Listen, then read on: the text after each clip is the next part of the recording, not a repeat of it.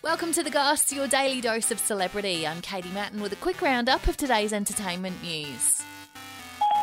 It's Tuesday, the 14th of June, 2022. The Goss. The goss. The goss. The goss. The goss. The Goss. Rebel Wilson has received an apology from a journalist who put pressure on her to reveal her sexuality. The Sydney Morning Herald reporter sent an email to Rebel's management asking for her to comment on a story they were running about her being in a same sex relationship. even though I was still very confident. The email, which stated he had a deadline in which to gain the comment, was said not to have been a means of threatening her to come out in public. He's been slammed with people saying it's her story to tell and that putting pressure on was insensitive. Rebel ended up revealing the news in an Instagram post before the article was printed, posting a photo of her and fashion designer girlfriend Ramona Agruma with the caption I thought I was searching for a Disney prince, but maybe what I needed was a Disney princess. Ramona founded the brand Lemon Ve Limon, which focuses on affordability and comfort.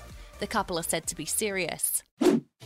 More details have been released from Britney Spears' wedding to Sam Asghari, with the star wearing three dresses on the day and him leaving the venue in a Britney and Sam t shirt. and I feel like my life is changing as we speak. She had the gown designed by Donatella Versace, then swapped it for a red dress and then a black blazer at the reception.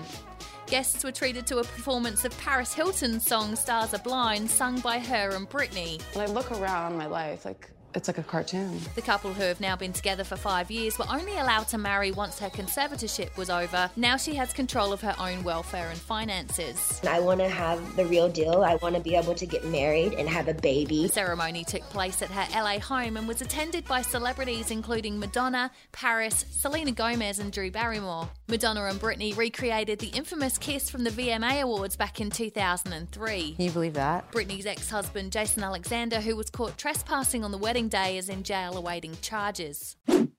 And a teaser video has been released by Netflix for Squid Games 2. Begin the next game.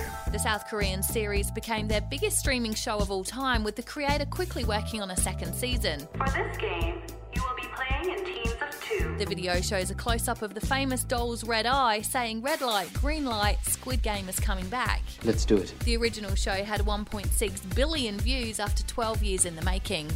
Follow us, like, rate, and subscribe wherever you get your podcasts, and that's the goss for today. See you again tomorrow. A Podshape production.